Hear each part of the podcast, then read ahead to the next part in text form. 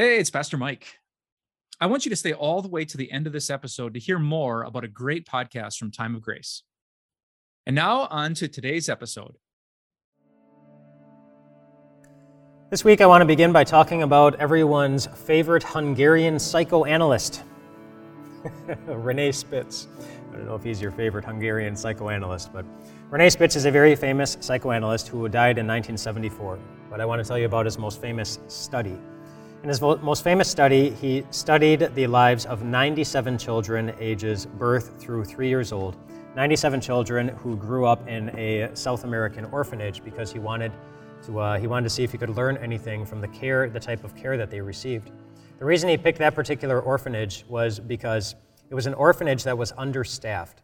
There were enough nurses to change their diapers and give them food, but they were insufficiently staffed to such an extent that there wasn't ever any time for the nurses to hug the children or to rock them or to spend any time talking with them. It was just task after task after task, diaper after diaper after diaper, and you know just food after food after food, but um, but uh, but never any any time to just spend time with them. And it was it was interesting what he discovered as he observed the lives of these of these children. After one year. Um, a number of the children, they, uh, even though they were getting enough food and even though their diapers were changed and everything sufficiently, a number of them were, were losing, they were unhealthy. They were losing unhealthy, unhealthy weight. Um, after two years, uh, a number of them were so unstable, and it was obvious that they were so unstable emotionally that when a nurse would pick them up, they would start screaming violently as if something so unusual were happening. Um, as he observed them through, um, you know, through three years old, um, a number of the children, almost 30 of the children, died before the age, before the age of three.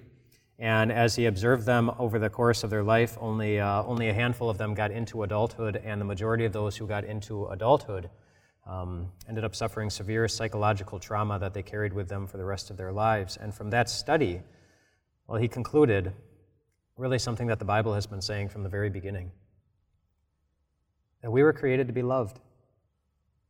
That we were cre- God created us to be loved. And this week we're going to spend some time talking about what that means and what that looks like when we extend that love to others. But this week, as we begin a week in which we focus on God's love, I want to remind you of two important aspects of God's love for you. And the first one is this that God loves you. God loves you uniquely. Uniquely. In Psalm 139, addressing God, the psalmist says, For you created my inmost being, you knit me together in my mother's womb. I praise you because I am fearfully and wonderfully made. Your works are wonderful. I know that full well. Or another way to summarize what that passage says is you wouldn't be here if God did not want you to be here. And you would not be who you are if God did not want you to be exactly who you are. There has never been another you in the history of this whole world. God loves you uniquely. He considers the work of putting your life together, of putting your body together, wonderful. You are a wonderful work of God. And the second aspect of God's love that I want us to collectively celebrate this week is this is that God loves you closely. He loves you closely.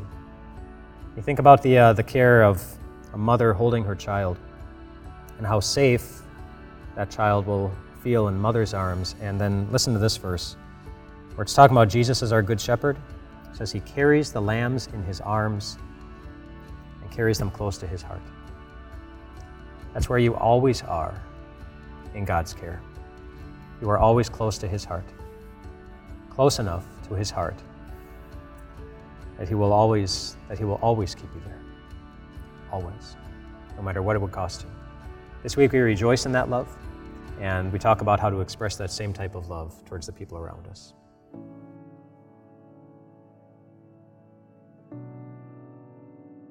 Hey, thanks for making it all the way to the end of this podcast.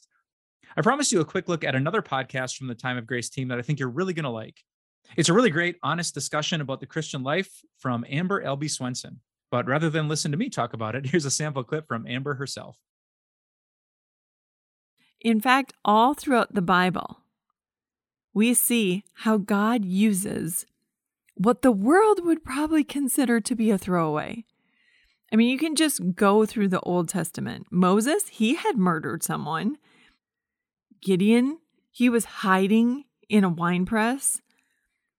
Jacob, who had tricked his brother and his father, had to run away, had to flee, got tricked into marrying two women. That's who God used to produce the 12 tribes of Israel. That? You mean to tell me that the Savior's to come from the prostitute Rahab? It's all throwaway. God used so many throwaway people because God doesn't see people as throwaways. He never sees people as throwaways. In Isaiah 43, verse 1, we read, Fear not, for I have redeemed you. I have called you by name. You are mine. Do you know what that word redeem means? It means to buy back. So I don't know what you've done. I have no idea what's in your past. I have no idea what comes to mind when you close your eyes and you see the word shame.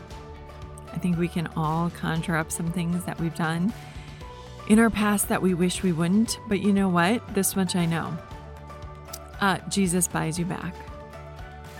And I do know this too. One of Satan's really good tricks is to try to convince us that Jesus' blood paid for everything except what you did. And that's a lie. And when I realized that all that is is a lie that takes away from Jesus and his sacrifice, I said, No more, Satan. No way.